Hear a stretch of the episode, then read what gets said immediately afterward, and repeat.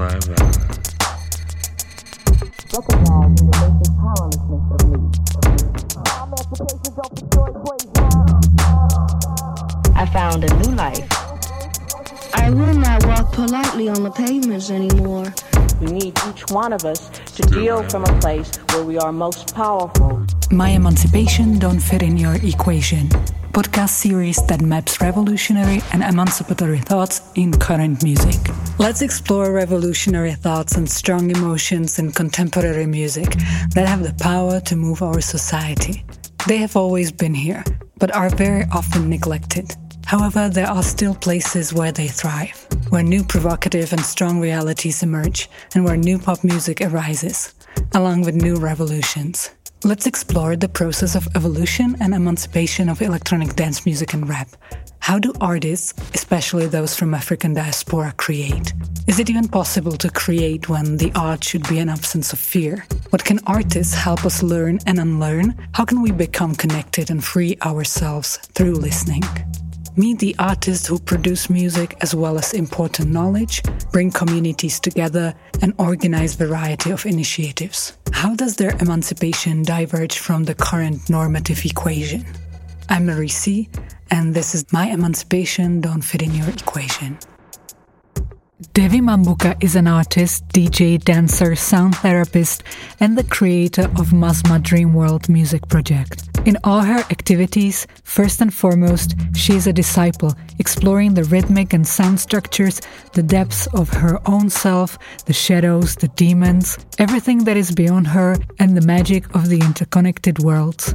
Her new record, Play at Night, released this year by the Northern Spy label, is the result of experimenting with her own voice, theta waves, and the moments experienced and captured in Gabon and Singapore, the countries of her ancestors. Could this be the gateway to the awakening of one's healing powers? Although it might not be obvious given Devi Mambouka's music production, even famous singers like Toni Braxton and Mariah Carey are her inspiration. Currently, she is intensively pursuing sound therapy, which she has studied. She built her own studio Vibrobath in New York, and she is giving workshops focused on the power of the voice. I literally do not give a flying F about what people think about me. Which stories and narratives influenced her? What is her approach to healing and sound therapy? What is the power of bass frequencies? And how about the power of our inner voice? These are the main themes of the fourth episode of My Emancipation Don't Fit in Your Equation podcast series, brought to you by Mary C. and the Institute of Anxiety. The new Masma Dream World Play at Night record has been labeled avant garde jazz. How does Devi Mambouka feel about genre distinction and different labels describing her music? I certainly don't label myself to be any of these. I'm pretty much anti label. The way I feel that the music is the same thing that you would um, identify as race. We tend to want to say a person is from this country, looks like this, blah, blah, blah, and create all sorts of separation so that our ego may possess some sort of security. Without that security of identification, then we get lost in the void. So for me, the music has nothing to do with label. It is just life. It is just me, which is unidentified. Some people would see me as a black woman, where I am not a black woman. I'm a human, number one, but I'm also multicultural. So people can label or say identification. I always feel grateful for recognition that I get from people around the world, and it always surprises me where the music goes. So I don't really think of things like that. I don't want to identify. I just want to feel and experience. So if I were to answer this question, it wouldn't be completely authentic to me because I just don't have any relationship to it. In some of the reactions, I have noticed the label trippy or psychedelic. Could a collective trance be the intention behind the music production? I don't think about the listener when I'm making music because I am the listener. So when the music happens, it's more of a, a witnessing of flow, but you can call it a trance, I guess. But when I create the music, I just step out of my own way. My ego steps away. I just observe what needs to come out. And maybe in the process of stepping to the side and becoming the listener, it opens a channel in which my brain will start to vibrate at a certain frequency, which would attract informations from other spaces, information from codes within my DNA, information from the little critters around the studio, the little bacterias and viruses and life that cannot be seen with the naked eye are now able to voice themselves through that process of allowing me to become the listener in the space. So maybe that same feeling that I get when I am the listener while actively, unconsciously opening those channels to create that I am taking people on a trip. But I, I would disagree that it's more of taking a trip. I think what happens is that it becomes a remembering of what it is like to be human when listening to the music. And to be human is a discovery of a journey. It can be seen as a movie, it can be seen as a, uh, a story, a painting, it's creation itself.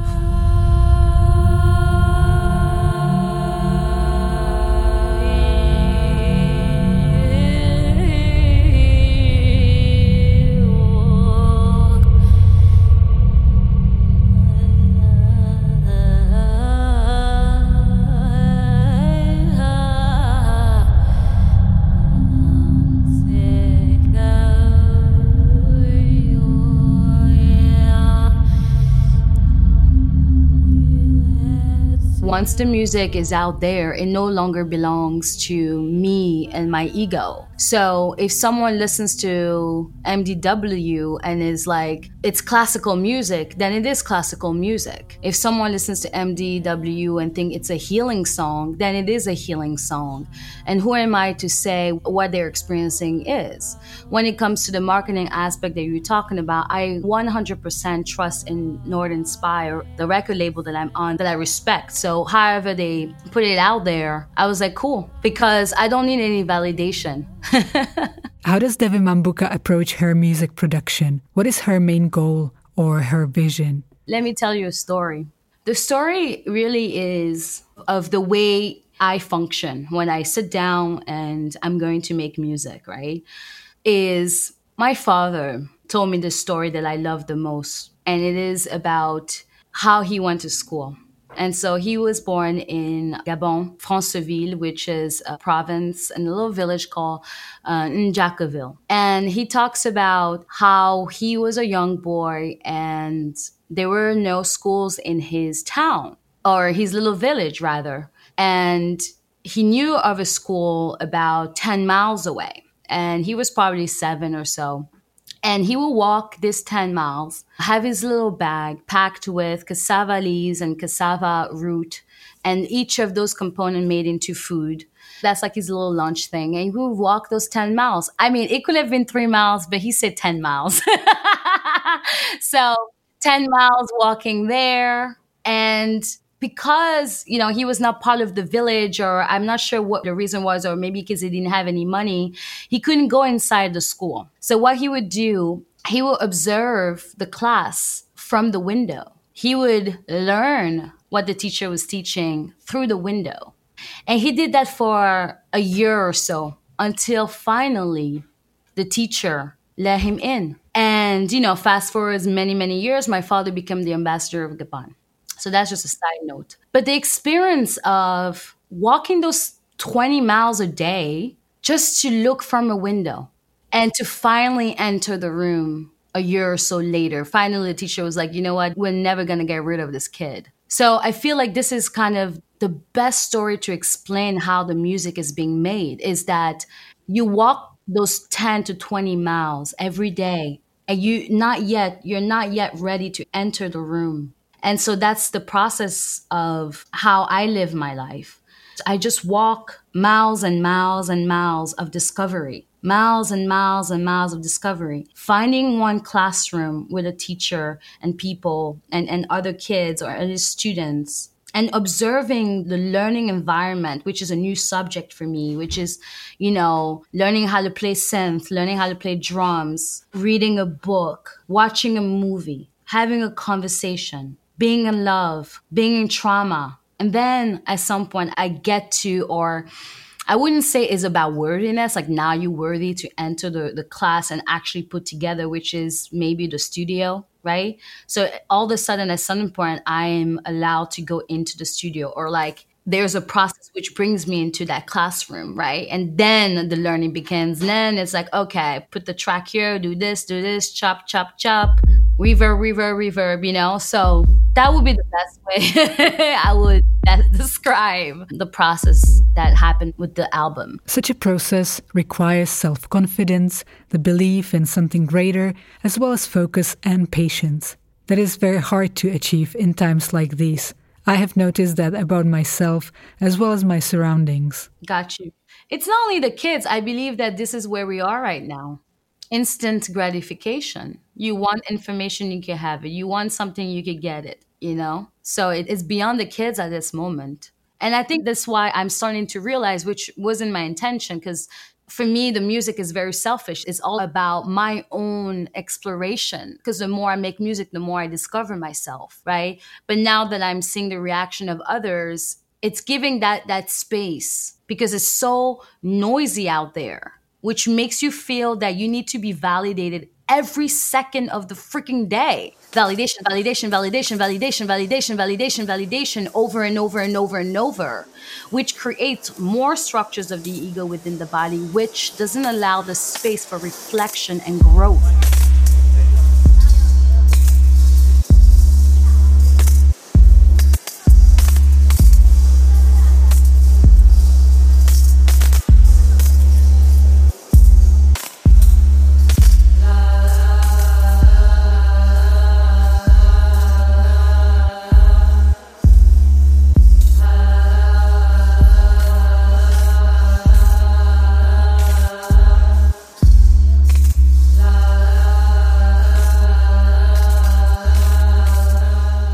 Listening to Devi Mambouka, one would not be able to tell right away that singer Mariah Carey is one of her inspirations. In what way is she important to her? Well, talking about Mariah, for me, it's just, I'm human, of course.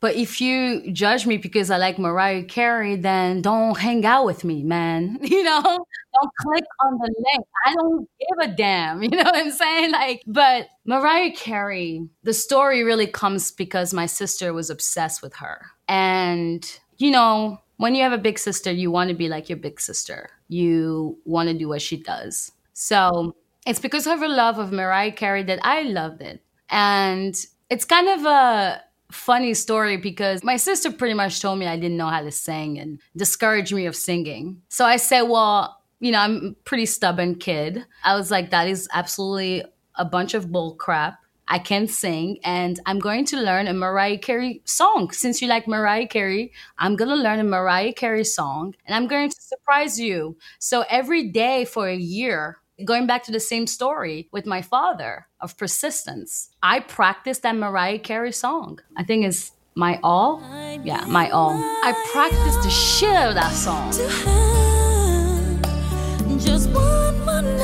I sang it for the trees, and the trees told me that I was rocking, you know? They told me I was doing great. The birds that would sit on the trees would give me feedback you know, like do this pitch this way. You know, they were great teachers for me. So one time I, when we all felt ready, me and the trees, when we all felt like it was ready to show off the voice, I begged my mom and say, Mom, let's go to the karaoke. And, you know, I want to sing a song and, you know, please bring my sister. And so we got to the spot and I'm my little like, I don't know, eight year old self or or whatever. Yeah, it was eight, eight, eight and a half. I'm screaming on top of my lungs, singing Mariah Carey, and then my mom goes to my sister. Did you know she knew how to sing? so, so Mariah Carey comes from me being stubborn and wanting to prove that I can. So it's just kind of like, I guess maybe now in my adulthood, I had to learn that you don't need validation from others yes, maybe it was a, some sort of like approval But then because of the discovering of the approval of the validation, right? Because it's not all bad. It's all a lesson. It's all it's all medicine, right? So I was able to learn about myself that I could freaking sing. So moving forward with that, Mariah Carey's voice, I don't care how you feel about her, but she could sing, okay?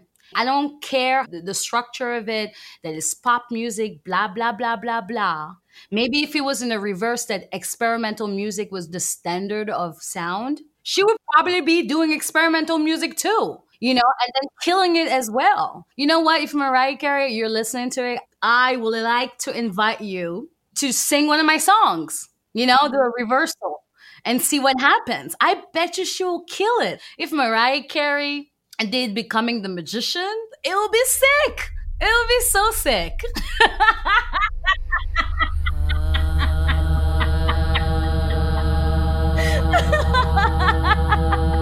oh shit, that made me laugh. that was good.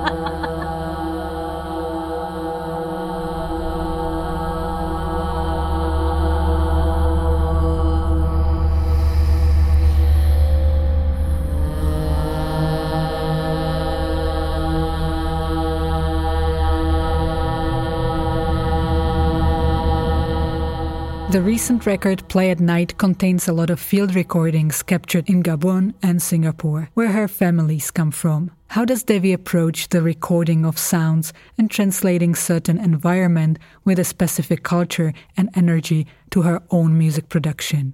I feel like the field recording will be best described by this story. So, my mom told me this story, and it was my father again in uh, Njacaville with my grandma, Celine he was a baby at the time. He was a tiny baby. And she would go to this one river all the time to wash, you know, maybe sometimes wash the clothes or whatnot.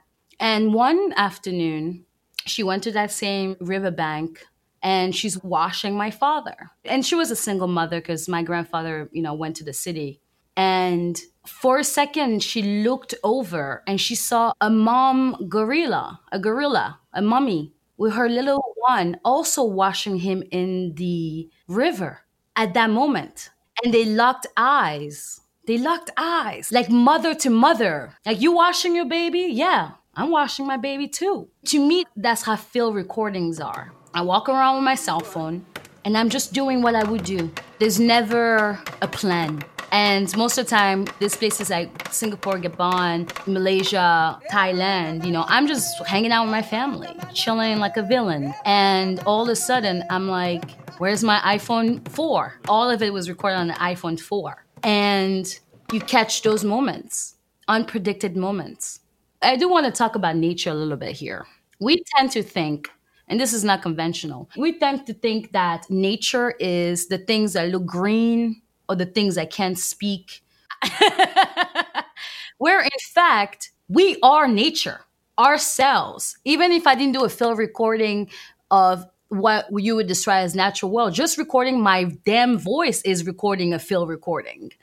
And we keep thinking that we're separate from nature when we're not. Let me ask you a question. Can you go without breathing the oxygen? So, how could you be separate from nature where oxygen is part of nature? We're part of it. That's for you, kids. That's for the children, that part.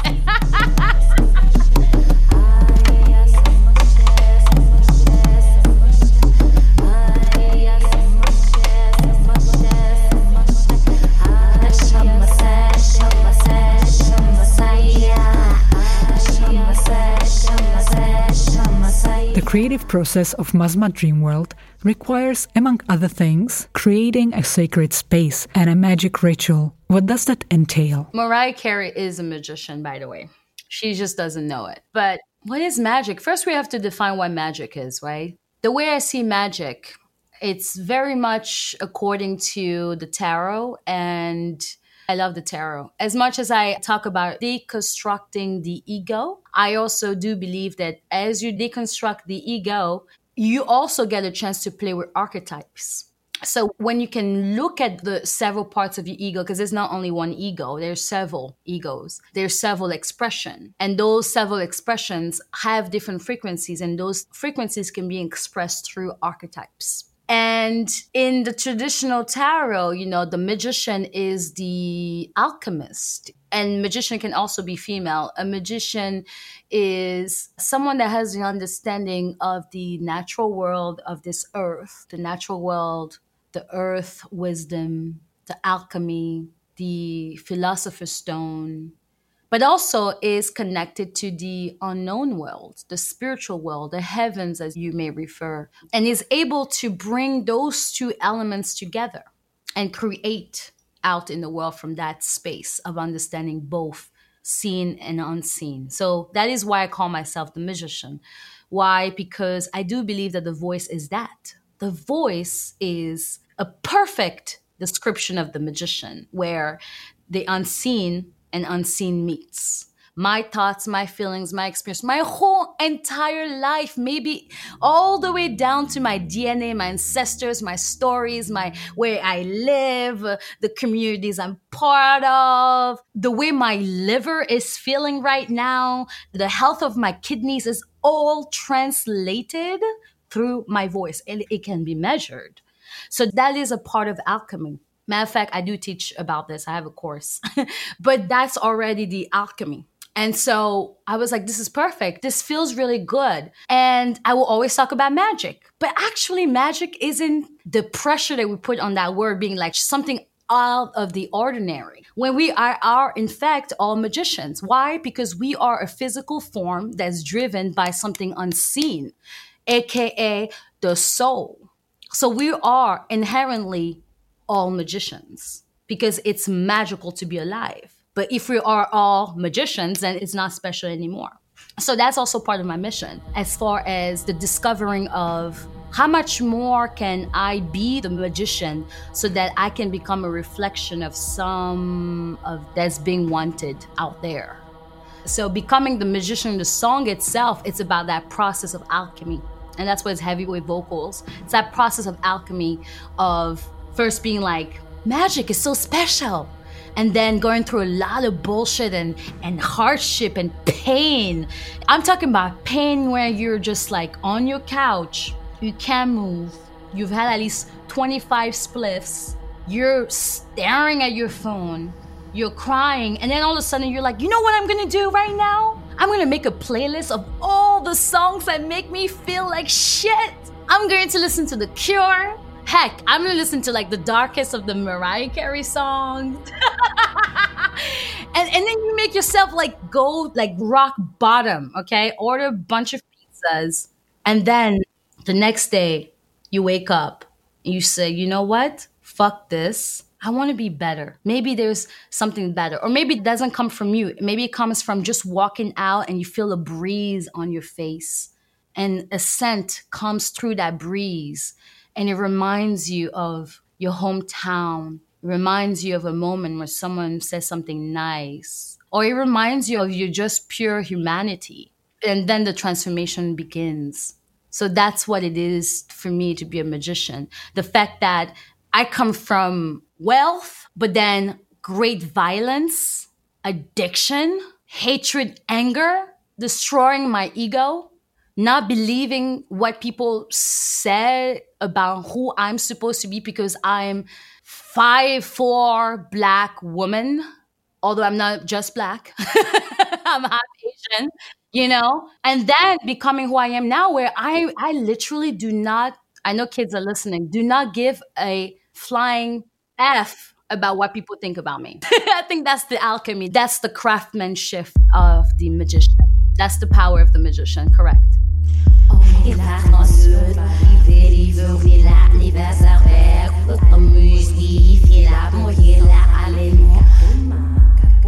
Devi Mambouka is also a sound therapist and she's giving lectures on how to use one's voice. What do these lectures, where she becomes the guide for others, look like? Yeah, so I have a sound therapy brand, wellness brand. After COVID happened, I couldn't see people anymore, like many of us. So after crying for a long time, and screaming at my wall and my my rabbit just staring at me with terror in her eyes like are you okay? Because i'm not afraid of my emotions so i'll let them out. I started asking myself what is the thing that the unique thing that i feel comfortable that i know that i can share with the world at this time? And it was the voice. The name voice design was coined by my partner deafness also an amazing amazing amazing musician coming out with some new stuff, but it was like voice design. I thought it rang really beautifully. And I launched a course. I launched a course right around the same time that the George Floyd thing happened, where we all were talking about amplifying our voices.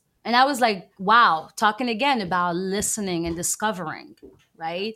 Where now at the same time, Voice Design came out, which is a course about the thing I'm talking to you about, about understanding the unknown into the seen through the voice to understand what is your voice saying how are you feeling with the voice how to find the power through your voice how to connect to nature through the voice which is yourself how to become the magician through the voice. Because i am speaking with you right now but you're feeling all my emotions. If i was feeling scared or intimidated unsure or doubting you would know that through my voice. Because i'll be like I, you know i'd be like ah! You know, like sometimes you hear people are like, you're lying. Okay, I know you're lying right now. I can hear it through your voice. If that's true, if the voice can be so powerful that you can know someone's whole entire story or how they're feeling right then and then, we out to know it. We out to become magicians of the voice. I think it's important. And funny enough, Nature magazine came out with an article saying that now scientists have found a way to program Alexa to diagnose COVID through the voice.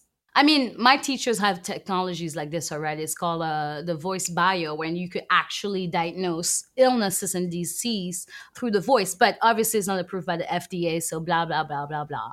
But um, yeah, you know what I'm saying? Like it's just like in the discovery of it, I'm like, oh shit, let's let's teach people about the voices and the magic, blah blah blah. blah. Voice George Floyd happens you know, amplification of the voice, being heard, transforming realities, being out there, you know, and then deconstructing what we know about ourselves and society through the voice. Because a lot of us, even if it means not speaking, all the tweeting, all the, the Instagram, all the writing, all the conversations that you're having with people out there uses the voice.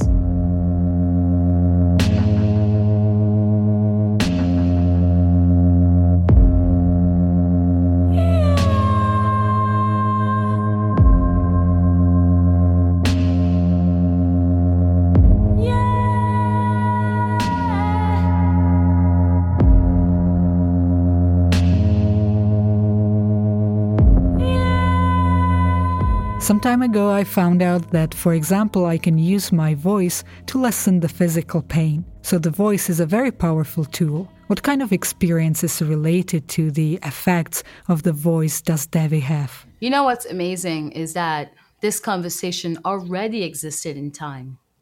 What you and I did was to trust the process and the discovery to get here. So it's not surprising that I'm answering some of the questions ahead. So let's just trust that. The other with the voice is that, like my teacher, Vicky Dodd, I love this woman. Oh, one of my teachers in school. And she says, the body loves the sound of our voices. And when she said that, I was like, wow, that actually makes a lot of sense with everything that we've been learning with her in class. And so when you are using your voice and you're singing, I'm so happy you shared this because that's one of the things I share in the course. And it was also taught by Vicky Dodd is that when you're using the voice, there's so many things that actually is happening within the body that we don't even realize that's happening. While you're singing, you're breathing. Number one, breath is tightly related to the nervous system. And it's also related to the vagus nerve, our longest running nerve in the body, the wanderer, as they call it it regulates the rest and digest system as well as the fight or flight systems. And what's wonderful about that nerve is that it runs right next to the vocal cords. So, like for example, you were sharing, like if you're feeling in distress and feeling upset, all of a sudden, if you start singing through it, you're activating your safety mechanism within your body. How wonderful is that? So, it makes a lot of sense that that will feel good to you to do that. But then if we go back to the discoveries of like, if you can diagnose something from the voice, then there must be like the body creates all chemicals, which, you know, there's a pharmacy within us. Then therefore the voice can do the same thing in theory, right? I'm saying this because, you know, I can't say that it works because like science, reason, reality. As an indigenous woman, what I have to say about this is, ha, you know? the Western world does not trust the knowledge that a lot of cultures have passed down the generations for centuries. Most of us are influenced by the Western ideas of what it means to relax, to lead a happy life, and how health is defined. Devi Mambouka defies these ideas, creating her own path, and I believe the potential of sound therapy is far greater than what we usually envision as the concept of wellness to be. I used to want to explain it in the very Western way, but what I realized is that you can't. The Western system is framed around reason. And the biggest propaganda around reason and psychology was to get rid of polytheism, you know? So if the framework has eradicated any other beliefs or does not have space for any other point of view, then you're just barking at the wrong door. That is the reason why even the music is the way it is. Because I was not interested in being in the framework in which already exists because there is no space for it. And also, I don't care about being validated. So it's the same thing even with even my own brand of sound healing. Wellness is looked as love and light, crystals and ponies. And me, I'm like, let's worship the devil. you know what I'm saying? Devil has much more to teach you about yourself. When you look at your pain and your fear right in the eyeballs and the eye sockets of their soul, like how can you not run I just had a vivid vision of just like a flaming devil just staring at me and being like, What do you want again, Devi? Like, I'm not even allowed in the clubs of devils. They're over me because I, I hang out there too much. You know, I'm like, Hey, come over here, talk to me, man. Tell me all about sorrow.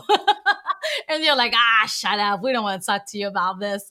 But I had to carve my own way and being like, there's no space for me in the wellness industry because the wellness industry is constructed with a very specific framework.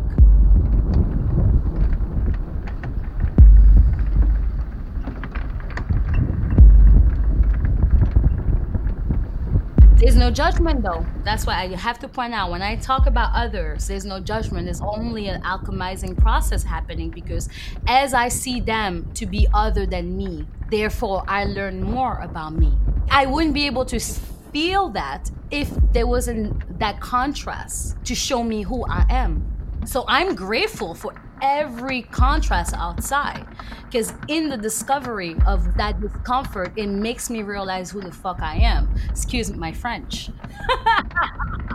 Which I re- refuse to speak in French. I forgot it mostly. I don't call that more powerful? Because I do believe that healing is all about how much a person is ready to be healed. So, who am I to say that something is more powerful than the other? Because people have healed themselves just by thinking about it, just by mind power alone, by conviction. People have healed through the placebo effect. It's not that I agree or disagree, it's just that I just want to bring point of view with that as well. I believe that what is true for me is that the healing is a personal journey. And because it is personal, therefore it cannot be judged. But if I were to explore a little bit of what you're talking about with sound, is that why sound feels so good? You know, there's a saying that says sound is the universal language. I know it's pretty corny, but it is true. So is that a powerful tool? Sure. How does one actually get to know the clients using sound therapy? I have my training, which is very specific. Uh, I have a degree in sound therapy, so there's a whole ethical system of how to get to know someone through questions and then figuring out you know what sound would go what frequencies would go with what they're seeking to do my approach now is very different than my training i'm only laughing because of course right i would change it to fit my my thing so for me it's when someone does come to me wanting to experience sound, I I focus mostly on my own healing. So I focus more on as they're speaking to me, I don't really like it's not that I'm not listening to them, is that I'm refusing to acknowledge the fact that they're not whole. Uh, going back to the ego, you know, some of the egoic aspects can be described and saying, Oh, I've had this pain in my knee for three years. And it becomes you. Every single person you meet, every occasion you have, you have to tell them that. Oh, you know me and my bad knee. Ugh, my knee. So you'll come to me and say, Oh, my knee. You and everybody else in your life knows about your knee. Then we don't have to talk about the knee. Let's talk about what would it look like if that wasn't there. Most of the time, the ego is coming in with machetes. Like, how dare you get rid of us? How dare you tell me that it is no longer my story that my knee hurt? So I'll listen, but in my mind, I will start to understand those stories that's being told. Is it true? Is it reasonable to assume that it is true that yes, they are in pain because the doctor said that, because the doctor gave you a life sentence? Sure, if you want to believe that, right? But you came here to find another solution. You came here to reimagine your situation. So why should I focus on that? So the way I do it, I don't come in and be like, I don't want to listen to your story. That's not how I do it, obviously not. But I would just become a reflection and say, well, have you ever thought yourself not having that? What will it look like? Or another question I would ask is, I, do you believe that you can change that? Do you believe that you can transcend that? Those would be the first few questions I would ask. And if you tell me no, then I'm not working with you. I'm not doing anything. I'm literally, I cannot heal you. I am not Jesus Christ. I cannot heal you or anybody for that fact but myself. So if I can focus on my own healing and to be that as an example, if I can be the only one, maybe amongst your friends and family that believes that you have the possibility of having what you want, then that could be a little encouraging for you. And so often what I will see is that when the person, you know, goes over the next steps of saying, yes, I do believe that I can transmute that, then we sit down and I keep reflecting back what that is like to not have what you are experiencing. So I will sit with the sound bowls or I'll make a custom track for them or whatever. And my only intention is that they said they want to transmute it. So what does it look like to transmute what's their need that they can walk and jump? All right, so let's make music that has that, that encompasses that freedom around the knee. Then it's up to them to accept that or not, you know? Because even if you say you're gonna you transmute it, don't happen, you know? So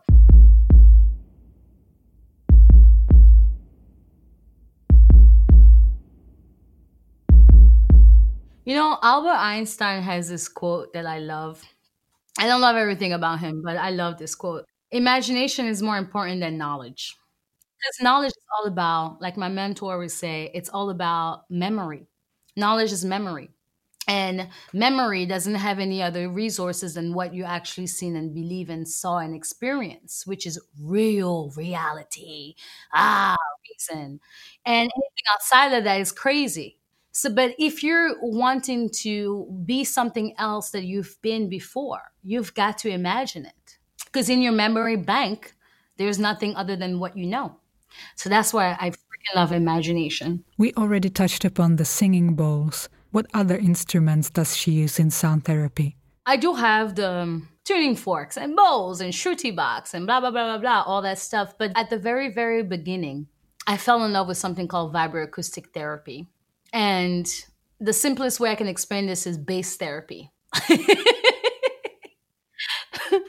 uh, no wonder, you know, Plan Night is just focused on bass, but it's it's pretty much something that you could lay on like a like a table, like a massage table or a chair that vibrates low frequencies between 30 to 120 hertz that was so interesting to me because I love electronics. I, I, was a DJ for a long time. So, how to hook up speakers, how to make bass, low ass music is what I understand.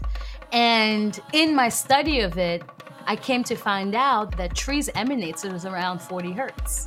And I was like, okay, you know, like so many in the discovering of myself with what type of sound therapist that I will I become, again, find something that's so familiar to me. So my main instrument is being able to create frequencies that low, which would affect the body's like relaxation uh, and emotional release response in a person. Vibroacoustic therapy has been around since the 1980s. It's more popular in the Nordic countries than in the States. Matter of fact, there's two sound therapists that does vibroacoustic therapy in the New York state area. One is me and one is my classmate. so there's only two of us in New York. so that's my main instrument. Díky, že jste poslouchali čtvrtou epizodu podcastové série Rovnice emancipace. Tentokrát s Devi Mambukou neboli Masma Dreamworld, hudebnicí, producentkou, ale také zvukovou terapeutkou. Její hudbu najdete na masmadreamworld.bandcamp.com a nebo také na webu labelu Northern Spa. Její typy týkající se zdraví a zvukové terapie můžete sledovat také na Instagramu pod názvem Vibrobath. I rise. Recognizing the basic powerlessness of me. Emancipation don't destroy I found a new life. I will not walk politely on the pavements anymore. We need each one of us to deal from a place where we are most powerful. Rovnice emancipace. Podcastová série mapující revoluční a emancipační myšlenky v současné hudbě.